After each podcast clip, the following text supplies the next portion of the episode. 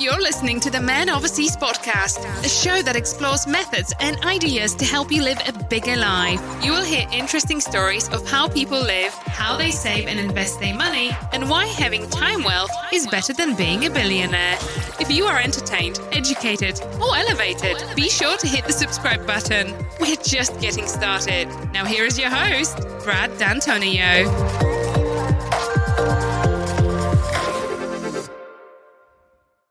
Hello, friends. Welcome. So glad you could join me. I hope everyone had a good Christmas. I know I did. My family did. We went and visited the in laws the day of, which, if you're curious, they're about 45 miles northeast of Houston. So, my wife is from the only suburb that I had not heard of, the only suburb of Houston I hadn't heard of when we met, which is crazy. She went to the same high school as Adam Dunn. Adam Dunn, I believe, went to UT in Austin to play tight end, or at least had a scholarship to do so. And then, of course, signed to play baseball and became a big powerhouse lefty power hitter. But he, he went to the same school as my wife, New Caney High School, it's called. This year was the first year that we did Santa Claus with any meaning for the first time with my daughter. And that was really cool. It was cool to see her face light up when she saw not just the gifts under the tree, but the whole plate of cookies missing in the morning. That was neat. Meanwhile, of course, I'm running to the bathroom every 20 minutes Christmas Day because I hadn't consumed that many cookies since I was probably her age. And you know, Santa's got to write back. There was a little note sitting next to the cookies. And I thought I was pretty ambidextrous because I, I throw and bat left handed, but I bowl right handed, play tennis right handed. I even write right handed. But I have lost all ambidextrousness. Is that a word? Somebody somebody give me a fact check on that. Ambidextrousness. I've lost it all. So I wrote the note with the opposite hand, thinking that a two year old needs to be fooled that much. It took me forever to write that note. I'm, I'm actually still writing it.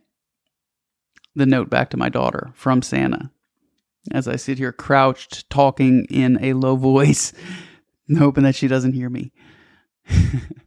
yeah, I'm that dad that treats his two year old like she's 36. True story, the other night we were upstairs in the master bedroom, and my wife and I have lamps on our respective nightstands. And my wife yells that dinner's ready, and my little daughter Aria, she's two, she'll be three soon, so she's almost three.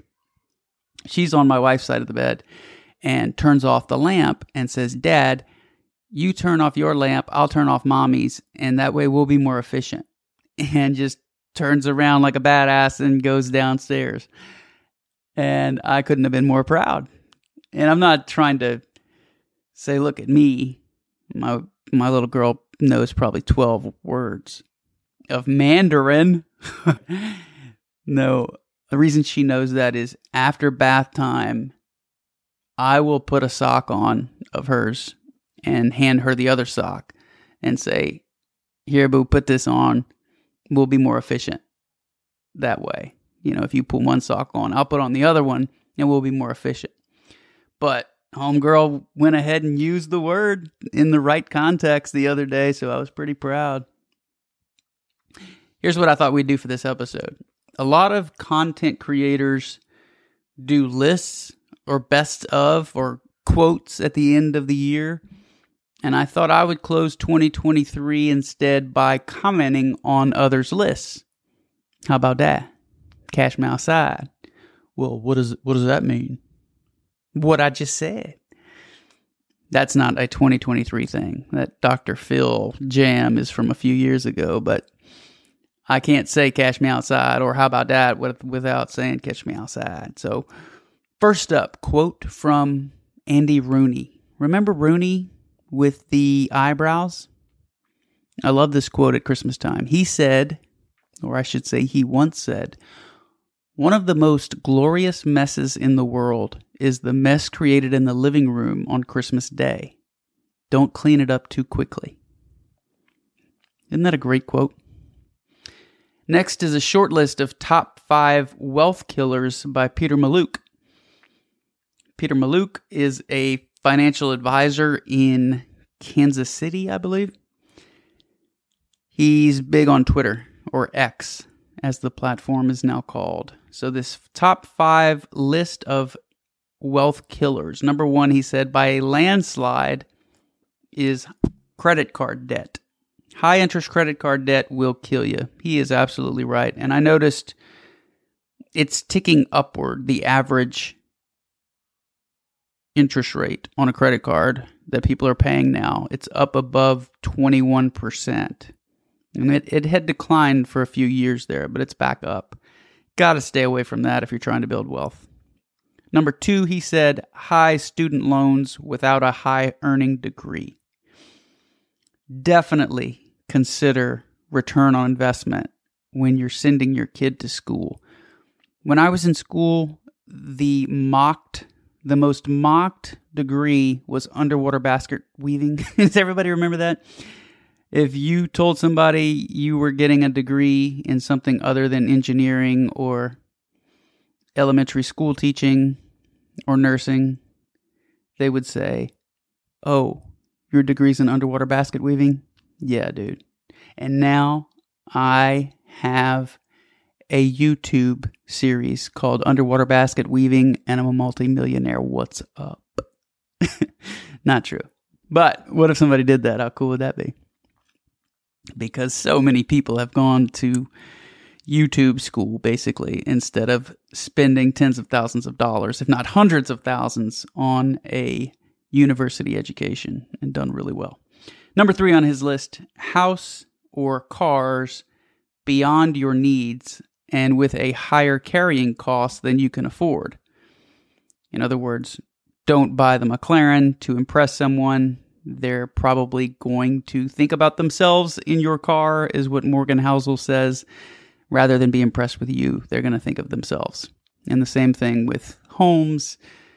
People don't come to your house that much anyway. And when they do, they're going to say, you know, I really like the Jefferson's home. I'm going to upgrade mine. And then they're going to build something better than what you have. And then that's going to force you to do it even bigger. And then the race escalates until somebody dies. Number four, a partner that encourages excessive spending. Boy, that's a, that's a big one. If you want Starbucks, you better be a barista, boo. you want Lululemon, you better learn to write people's names on a whiteboard and, and hang clothes against that whiteboard and say, Your turn. Because Lululemon is not cheap. And when you work there, I think you get a 30% discount, which you should be getting like 78% discount. Because when you look on the little tag, it says made in Vietnam. And if you've ever visited Vietnam, I have, you will know that you can get things incredibly cheap there. So the margins on Lululemon are the reason that when I started recommending that place 10 years ago, if I had bought their stock, I would be talking to you as a very wealthy man right now. But I did not buy their stock. So we're just going to chat like this, okay? Just me and you. Personal lifestyle creep. The way I, I would explain this is not to let your employer determine your raise. Now, what does that mean? What I just said. so, if you make 72,000 a year and the following year you make 80 grand a year, that's an 8,000 a year bump or $666 a month don't spend the $666 a month. That's a bad luck number anyway, right? 666. No, but you got what? 8 divided by 72. Well, I don't even know what that is. That would be Give me a second. I got a calculator on my phone. What's up? 11%. So you get an 11% raise from your boss. Give yourself a 5% raise instead. Because I do know what 72, what 5% of 72 is, actually. It's 360, 36. So anyway, spend 360 more a month instead of 666 a month. That's the list of five top top five wealth killers from Peter Mallouk. Now I will go to something that Joseph Wells posted. As you know, Joseph was on the podcast more than once and actually interviewed me on this podcast a few years ago.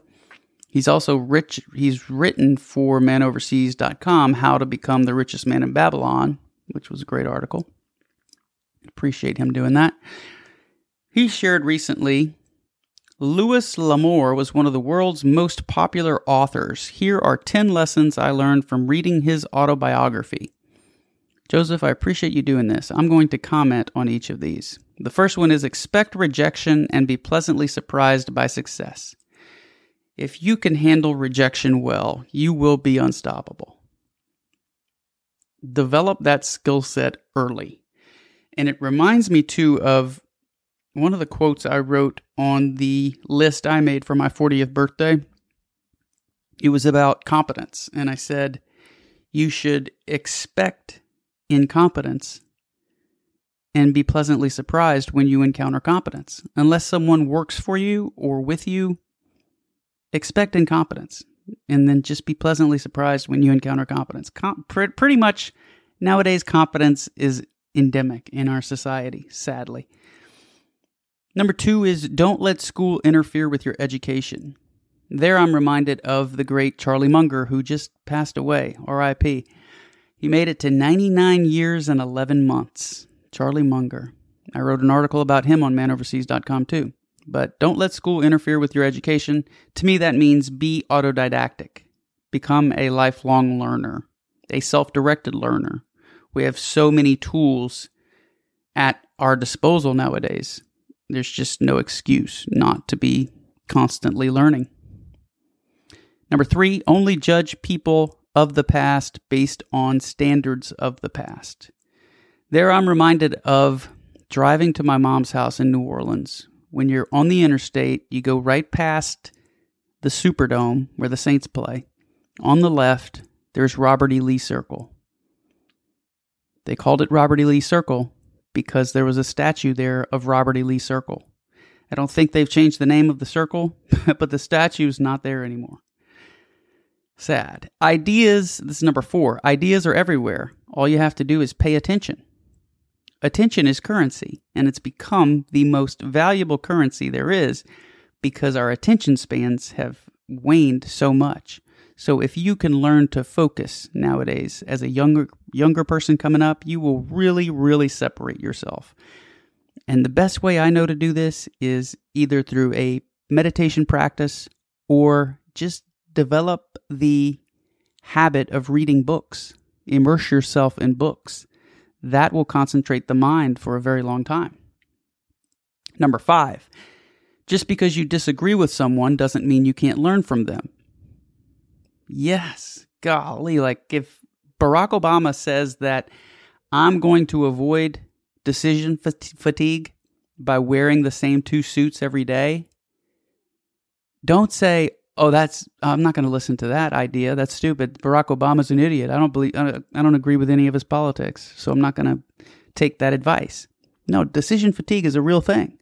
If you can avoid the decision of what to wear in the morning, that's a smart idea from a, a pretty bright guy. So don't dismiss someone just because you disagree with 99% of what they believe. That would be stupid on your part. Take what you can from everyone. If Donald Trump wanted to offer you a tip on how to negotiate real estate, you'd be stupid to put your fingers in your ear and say nanny nanny boo boo. And yeah, you can steal that one from me if you want. Nanny nanny boo boo. You don't have to credit me use it. Having an opinion is not the same as thinking. The latter is more valuable than the former.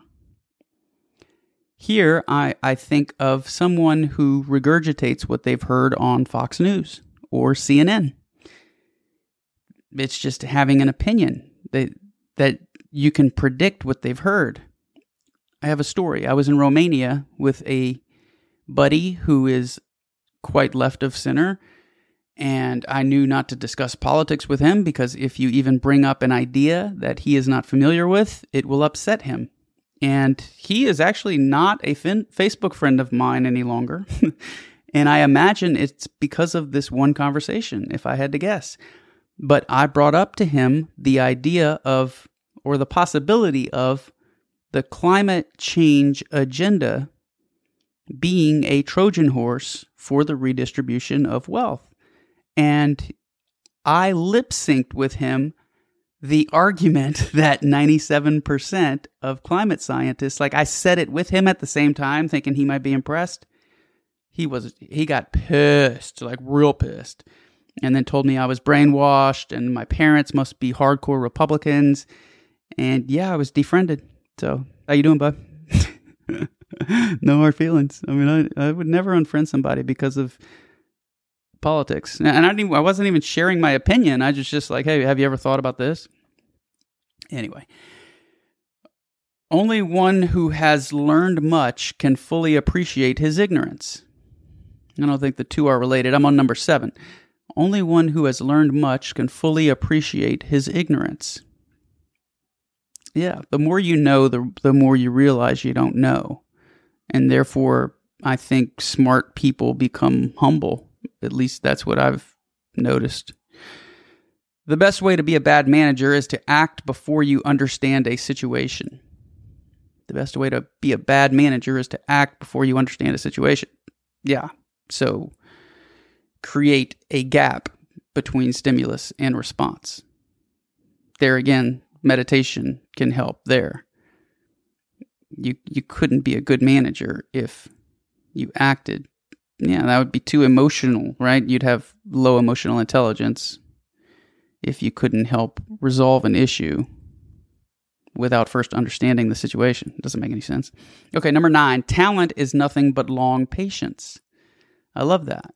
I remember when I was in college, an ex girlfriend's dad was paying me to do these control boxes. And I'm about as technical, like he wanted me to do the wiring, and I had a diagram to follow. I'm about as technical as an engineer's dog he said he was going to pay me $5 per. And I, I was like, yeah, an, an extra job. Great. I'll do this at night. And that first night, I was, it was like 1 a.m. and I was still trying to get this thing wired. And I made five bucks that night. And I started at, I don't know, 6 p.m., 6.30, right after dinner. So what is that? 50 cents an hour, something like that. By night five, I was doing three of those suckers a night. So I was making big dollars. I got up to where I was making about seventeen fifty an hour. And if you remember the book The Talent Code, they talk about myelin develops when you practice, practice, practice, practice, and you you start to automate, you know, like you're not thinking about which strings on the guitar to to to play anyway, that was my experience in talent is nothing but long patience because I just had to be patient and I got really efficient over time. How about that? Number 10, let people know what you're looking for. Often the best information will come from the least likely sources. I, my last guest was, as I said, born in the 21st century, the only guest. I consider him a, a friend. I can learn a lot from that guy. Can't can't you learn a lot from someone who's 22 if you're just willing to pay attention? So that's that's the thought that comes to mind there. Let people know what you're looking for. Often the best information will come from the least likely of sources. Yeah, a lot of people don't think they can learn anything from people younger than them. You see this in corporate America all the time. All the time. People people think there's nothing that can be learned from someone who's 10 years they're younger, and that is so untrue especially with how fast technology is changing the world. Which lesson is your favorite? Okay, so he goes on to say, if you enjoyed this, make sure to follow me for the for more lessons from authors, athletes, and entrepreneurs you can apply to your work. He also credits the Sam Parr at the Sam Parr. Pretty sure that's where I heard about this book. Louis L'Amour, Education of a Wandering Man. Thank you, Joseph Wells. These are fun. Let's do a few more. I'll do one that's a little on the lighter side, and then we'll do one that requires a little more thinking. So this one's from Game Seduction, again from X. He says, By age 40, you should be smart enough to realize these simple unspoken rules for men. Number one, don't make the first offer in a negotiation. Number two, never make the first offer in a negotiation. so he wants to emphasize that you don't want to make the first offer in a negotiation. If there's something here that's said that's self evident, I won't comment. I'll just continue. Number three says, dress well no matter the occasion. I have noticed we don't dress as well as we used to. I think JFK may have had something to do with this. Remember back in the old baseball stadiums? Like they'd show Babe Ruth hitting back in the 1930s or something, and you could see everyone in the stands was wearing a hat. Well, JFK was opposed to hats. And thereafter, people stopped wearing hats. And that may be when people stopped dressing as well. And if you see how people dress at baseball games today, or especially on airplanes, jeez. So we could probably all use an upgrade in our wardrobe. I know when I was about 30, I was dating a girl who called me out. It, she said, You've been wearing the same thing since college. It's obvious. And she was right. And my clothes didn't fit that well. And I started to notice that some of the older guys at the office were better dressed and their clothes were tailored. And so I started going to a tailor, and sure enough, you don't even realize how poorly you're wearing clothes. Like where your underarm is, that area from your waist to your underarm, that can get a little baggy. When you get that tailored and the shirt fitting well, you look better, you feel better, and it's a whole new world and you'll never go back. So, highly, highly encourage you once you get to a certain age, make enough money to have your clothes tailored. It's worth it. I, I say do it. Number four, no one will come to save you. Your life is 100% your responsibility. Indeed. Your inner circle must be focused on money, success, and starting a family. Yeah, I would say your inner circle's values should be aligned with yours. Number six, the family you create is more important than the family you come from. Also true.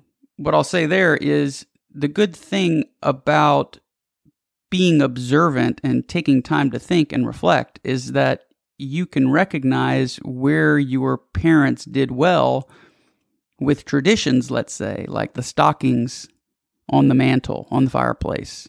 If you like that tradition, you like what Santa Claus did for you as a kid, well, then you can do that for your kid and carry on the tradition.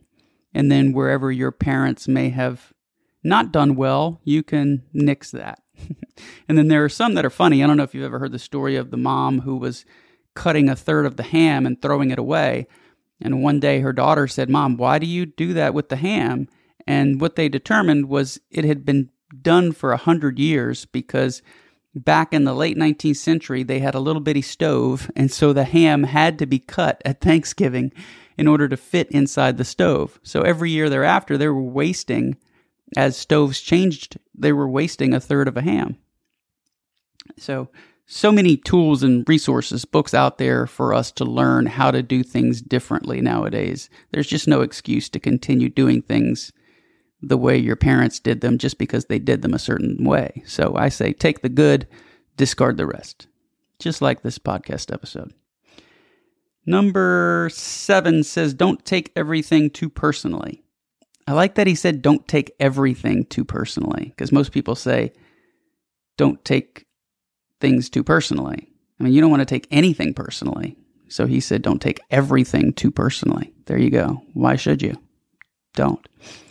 Number eight, you're a reflection of the four people you spend the most time with. I made that up because he said five, and I'm going to say four because I don't think people are spending as much time, especially post COVID, with as many people as they used to. And you don't want to be like everybody else. So we should start mixing that quote up and saying it a little differently. that way people pay they'll pay attention, right? It won't become cliche. If somebody says you're the average of the four people you spend the most time with, you'll think, "Oh, yeah, the most the four people I spend the most time with, that makes sense." Be different. Number 9, stay silent. Not everything needs to be said. I was talking with a top salesperson recently, and we had this conversation where if you're in a prospect meeting, you have to know when to hold your tongue. So, for example, if they share a story about getting a flat tire, you probably have a story about a flat tire too. But you have to determine whether or not it's worth their time for you to share that story. In a professional setting, it probably isn't. But you have to be discerning and determine is this story worth telling? Like I'm doing right now. this story probably isn't worth telling. You'll make your own judgments and do just fine, but it's something to think about. I remember telling my nephew at a wedding, we were standing among the groomsmen and he started telling this wandering story that went on for seven minutes. And I said, Hey, bud, you got to ask yourself, is this story worth telling? and I'll bet you he'll remember that the rest of his life because I did call him out in front of about 10 other dudes that were 30 years old. So, but something a lot of people without self awareness don't ask themselves, unfortunately. Number 10, if you're not invited, don't go. I would say this applies to if you are invited, don't go half the time.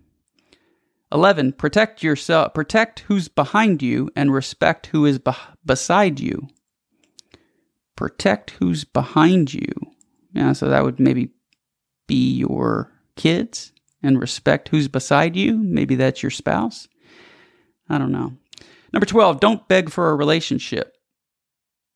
Speaks for itself. Number 13, never pose with alcohol. I don't know if this was written for 40 year olds or 14 year olds. Number 14 is be honest. Number 15, if you work on yourself, you don't struggle. Yeah, you can preempt a lot of ailments by being harder on yourself in the gym, as an example. That's it. That's the list. I told you it was going to be pretty simple.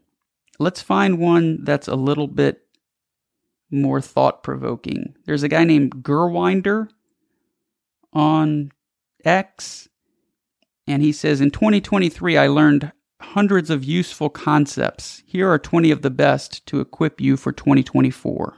Perfect. That's what we're looking for, Gurwinder. G U R W I N D E R. Number one is licensing effect. Believing you're good can make you behave bad. Those who consider themselves virtuous worry less about their own behavior, making them more susceptible to ethical lapses. A big cause of immorality is self righteous morality. I'll buy that.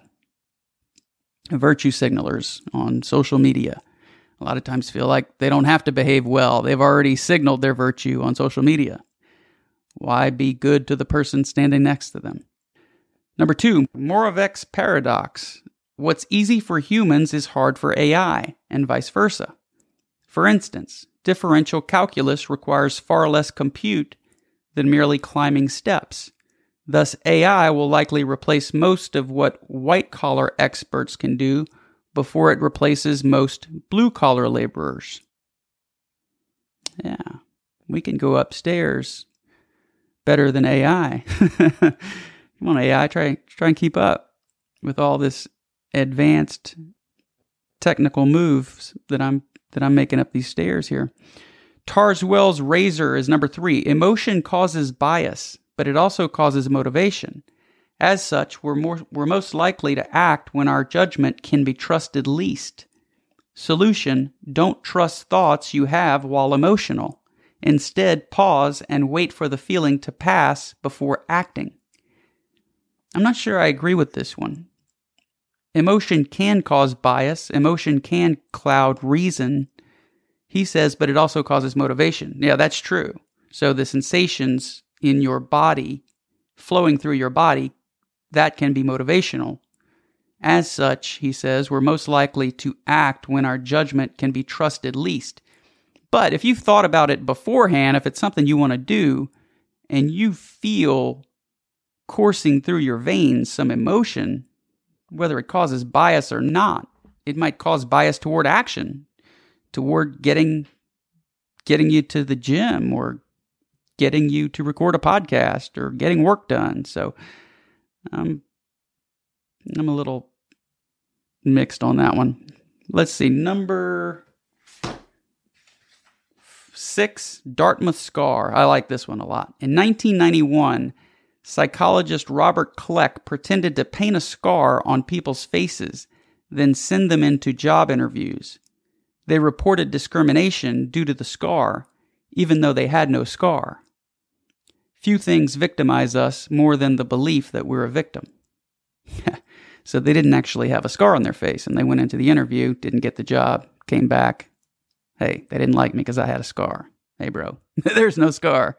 We tricked you. Okay, number seven, golden mean.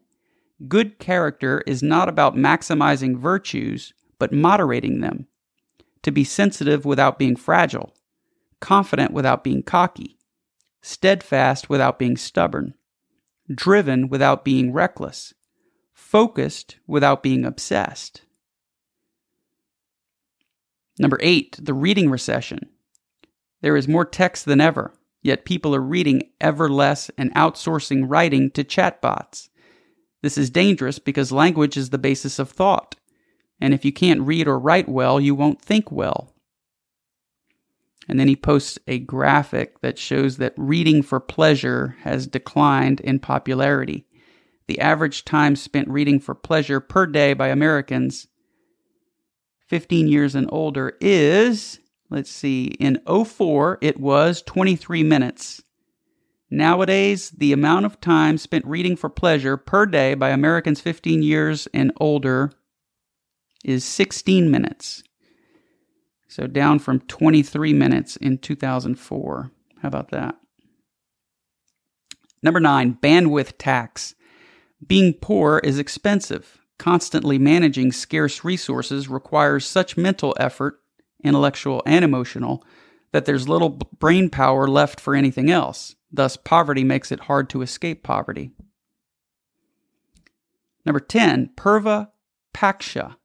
You won't understand an opposing view till you earnestly try to argue in favor of it. Doing so will override your natural inclination to strawman the argument and force you to confront its strongest, most reasonable form, which is usually its actual form. This reminds me of Charlie Munger, who believed that you should not argue for a point unless you know its counter argument before you even begin to argue. Otherwise, you're wasting your time. Number 11, cynical genius illusion. Cynical people are seen as smarter, but sizable research suggests they actually tend to be dumber. Cynicism is not a sign of intelligence, but a substitute for it, a way to shield oneself from betrayal and disappointment without having to actually think. Have you ever been in a group and expressed something simple like an observation? Let's say, I went to Central and Eastern Europe and came back and said, Those are the most beautiful women in the world. And somebody in the group says, Oh, that's subjective. And it's like, Yeah, no shit. you know, save it, bro. We get your you're smart. Or the give me let me think of another one. When you incorporate in your story something that conveys the placebo effect. We all know what the placebo effect is, right? When you take a salt pill instead of the real pill and then you get healthy. That's the, placebo effect. And you can tell, of course, many variations of story using the placebo effect. And it's obvious that that's what you've done. And then somebody says, Bro, that's the placebo effect. Yeah, I know, but that's not the point of the story. I don't know those those kind of folks. They're you know, they're like the either the one uppers or the negative Nancy's or the straw man person. Maybe a better example of this is the exception guy. You share this well thought out story, something you've really thought through, and maybe it involves an engineer.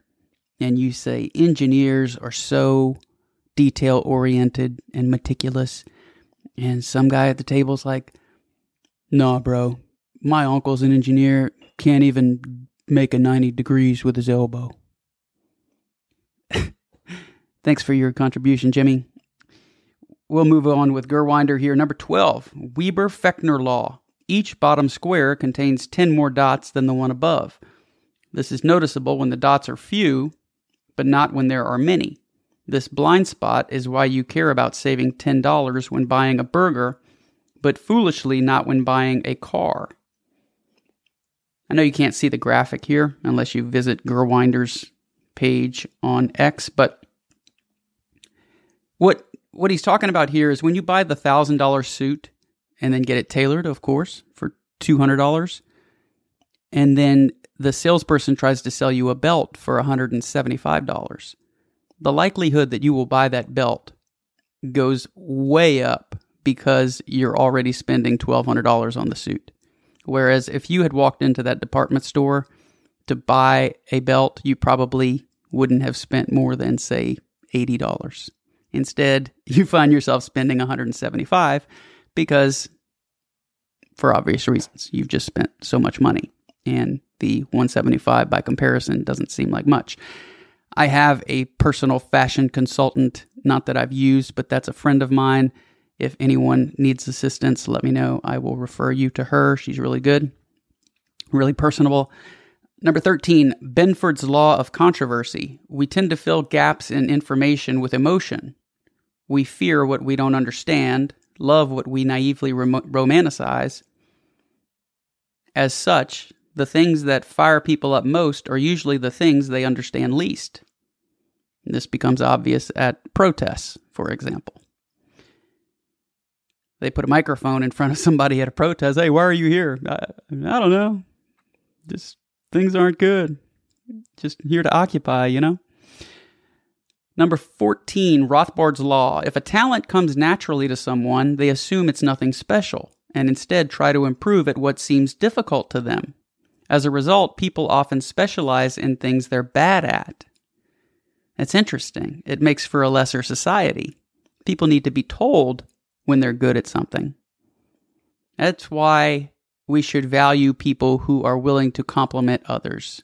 When you recognize their cape, as Coach Powell so well put it. Remember, I had an Olympian sprinter on twice this year in 2023. He talked about how you can't see your own cape. Somebody has to tell you, the implication being the Superman cape. There are things that you are super talented in, and sometimes you don't realize it. And it takes that one teacher. When I was a senior in high school in food science nutrition, she told me, she said, You know, you're going to be in sales and business someday. And and I was I had never thought about it. And she said, "But yeah, because you're you're quick on your feet and yeah, I think you I think people would like dealing with you and and I thought, you know what? I like you. You know, you usually like people who like you back. so anyway, maybe it's a coincidence I went into that field. I also had naysayers. I've told this story before, but I had an ex-girlfriend whose mom told me I was never going to be good in sales because I wasn't gregarious enough. I didn't, she thought I didn't talk to people enough or initiate discussion. But she's wrong. Not to say she's wrong because I'm good, but I talk to plenty of people, as you can tell from 100 episodes of the podcast. They didn't invite themselves. Number 15, the KISS principle. The design of everything is gradually being stripped down because simple is easy and safe. The less safe or the less there is, the less there is to offend or justify. But such rampant minimalism comes at a cost. Our cultures are losing their uniqueness and identity. This is so true. If you travel to places like Paris or Budapest, you will notice on side streets that hardly anyone goes down gargoyles and details on the facades of these buildings that is unreal. Makes you want to take a picture, but it's hard to because it's a skinny little alley that you can hardly maneuver your camera to take a picture of, but it's beautifully done. And Buenos Aires in Argentina, where Javier Milei was just uh, elected president, where I believe Vivek Ramaswamy just said he's going to be a case study in whether or not you can vote yourself out of poverty. Interesting tidbit there. But that's another place where the architecture is wonderful. And I just hate to see that go away for efficiency, or as Gurwinder calls it, the KISS principle, which I assume means keep it simple, stupid. So you just build buildings quickly, erect them, walk away, build the next one. Or you go to neighborhoods a lot in Houston, in the suburbs especially, and every third home looks exactly the same. It's cheaper to do. Number 16, explore, exploit trade off. The young own little, so have little to lose, and are free to experiment and overturn norms. The old own much, so can't risk experimenting, and need stability to safeguard the lives they've built. A key reason people become more conservative with age. I'm sure we've all heard the old adage if you're 20 years old and not a liberal, you don't have a heart. And if you're 40 years old and not a conservative, you don't have a brain.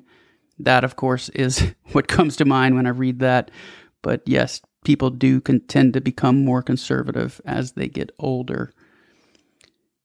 The arc of happiness. This is number 18. Self reported happiness graphed by age is smile shaped. The optimism of youth becomes cynicism as responsibilities mount and dreams collide re- with reality. But after midlife, happiness rises again as people accept reality and learn to enjoy the small things. And I'll add the things that matter, like living close to your friends. Galloway's Razor. Research shows people enjoy possessions less than they expected, and they enjoy experiences more than they expected in the end, people value what they did much more than what they owned. So if you want to buy happiness, choose adventures over luxury goods. One of my clients later this year is planning to travel the world and was asking for some of my advice. And it re- related specifically to whether he should keep a blog or a video log or just consistently produce content for others and one of the things I told him was that I probably have 17,000 pictures on my phone.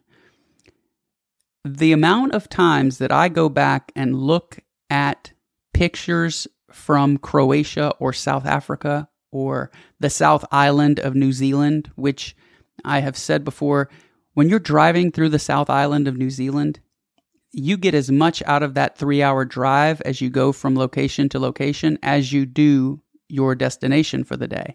It is so beautiful, you want to stop every 10 minutes and take a picture. It's painting esque. I mean, it's beautiful.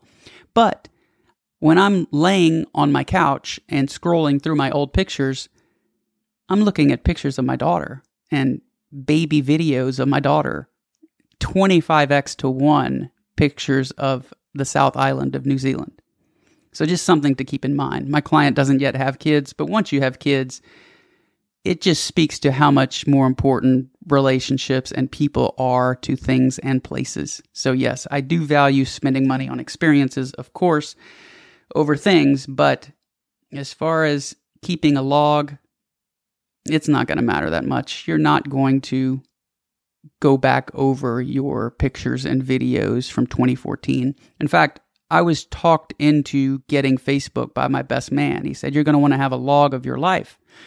And that convinced me. I thought that's great. You know, they create it for you, and then you can always go back and see what you were doing in 2013. How many times have you guys gone back to Facebook in 2013 to see what you were doing? Although I will say the reminders are pretty cool. Here's what you were doing seven years ago.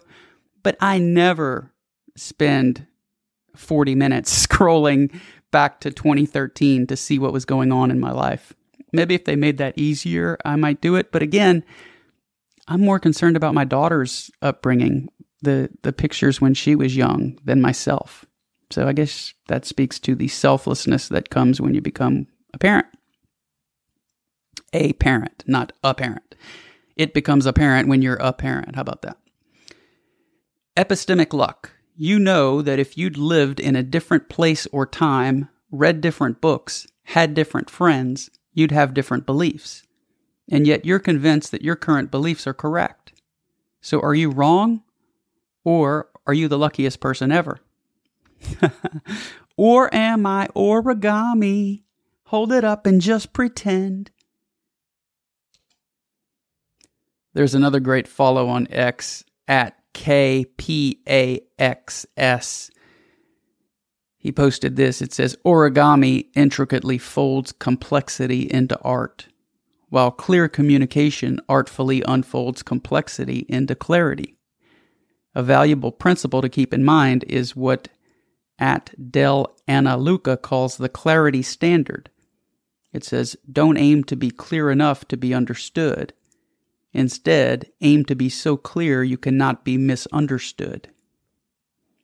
You haven't really communicated until you feel you have over communicated. That's something I didn't learn until I was married, I would say. I tend to assume people know what I know, and maybe we all struggle with this, but I would say getting married helped to communicate more and then raising a daughter helps me even more because I will repeat things two and three times to make sure that I'm understood. Of course, it started in a business career. You, of course, want to communicate clear and concisely in a way that you hope you're understood well. Otherwise, you won't have success. But he goes on to say, you, you haven't really communicated until you feel you have over communicated and any manager can dump a bunch of un- unstructured, crumpled up information on his team. However, for people to absorb your message properly, however, you need to serve it up skillfully. And I think that speaks to the value of thinking about what you want to say before you say it. I remember the astrophysicist Tyson, the guy with the big, loud, boisterous voice. He says one of the reasons he communicates so well in public is because every word he's ever said in public, he's practiced saying before going out in public. And I thought, wow. And you've probably heard me say this before too, but reading aloud is a really good way to practice your speech and communication. And what's more important than communication? Just about nothing. So my wife and I started taking turns reading aloud to each other. And it's a great way to spend quality time. You get more books read that way. It's enjoyable. And it's a great way to practice your public speaking. With AI coming soon, we're going to have to figure out ways to differentiate ourselves. They're probably going to be able to mimic our voices and our tones and our inflections. And so I don't know if that's going to help, but just something I was thinking about. Some other things I'll share before I let you go. Huberman, you know, the Huberman podcast, he shares a lot of great info on how to be healthy. He said if there are three exercises that he had to do the rest of his life, they are glute ham raises or Nordic curls. That's number one. Two would be ring dips, and three would be sprints. Again, I'll mention that I had an Olympic sprinter on the podcast twice this year. I take I take sprinting very seriously. I hope that you will take time out to review the previous year, 2023, figure out what went well, what didn't go well. What did you learn? Who did you meet? Who did you meet in 2023 that you'd like to build a relationship with? Did you achieve what you set out to do in life's most important areas? Those being relationships, number one. Who are the four people you spend the most time with? Maybe that's two through five because number one is God. How's your relationship with God going? So then, second most important category might be spiritual. Set some spiritual goals. Maybe a bullet point underneath that is charitable giving. Then you have your business and investing goals, your personal health goals, if you don't have your health, you don't have anything. And I'm going to close with something on personal health here in a minute. I used to close talks and little speeches I would give more before COVID. But I would close with an exercise that I had stolen from another speaker. I don't remember who, so I apologize in advance. but it wasn't copied exactly, so I don't know that it needs attribution. Anyway, I would ask everyone in attendance to close their eyes and think of someone in the room that they wanted to have a great day that day, or that they wanted to have a great week or a great year. We can do this exercise together now if you're not driving. I've got my eyes closed. And I'd say just for 10 seconds or so, think about somebody in the room. Think about somebody in your life and wish success and good health on that person. See them having a big day. See, see high fiving them and hugging them and saying, Man, I'm proud of you. Because they're so excited they had a big day. And see yourself celebrating with them. And they may never know it, but you played a big part in the joy and excellence they experienced that day or that week or that year. I think sometimes when we're reflecting on our own lives, and this is the time to do it at the end of the year, as the new year is about to start. This is when we reflect on the on the past year. This is when we take what we've learned in the previous year and figure out how we're going to get better next year. That time is now. But as we do that, as we set goals for ourselves, we tend to forget we want those around us to succeed too. And we want to be just as happy for their successes as our own. And for many, for many of us, this takes the form of prayer. Maybe you've been praying all your life for individuals that you know well. Maybe you've been doing it for a long time. And if so, wonderful. But I know a lot of guys that weren't raised in the church. But even if you were, don't be afraid to mix it up with a new, a new exercise. I think I learned it from a Tim, Tim Ferriss book, Tools of Titans, or one of those. But how cool when at the end of the day or the week, when the person you thought about for 10 seconds during an exercise, when that person comes over to give you a, a his usual dap on a Friday, he's leaving the office or leaving the field. He says, Hey, dude, have a good weekend. And maybe you can say, Hey, that 10 second exercise we did the other day, I had you, man. Great job. That said, I'm going to be taking a break from the podcast. I uh, I've been dealing with it. It's like a degenerative disc issue, and it's been given given me uh, more pain than I'm used to dealing with. So I need to take a rest, but I promise you I'll be back. And when I come back, I'm coming back with a vengeance. Have a big 2024. We'll do big things together. Thank you.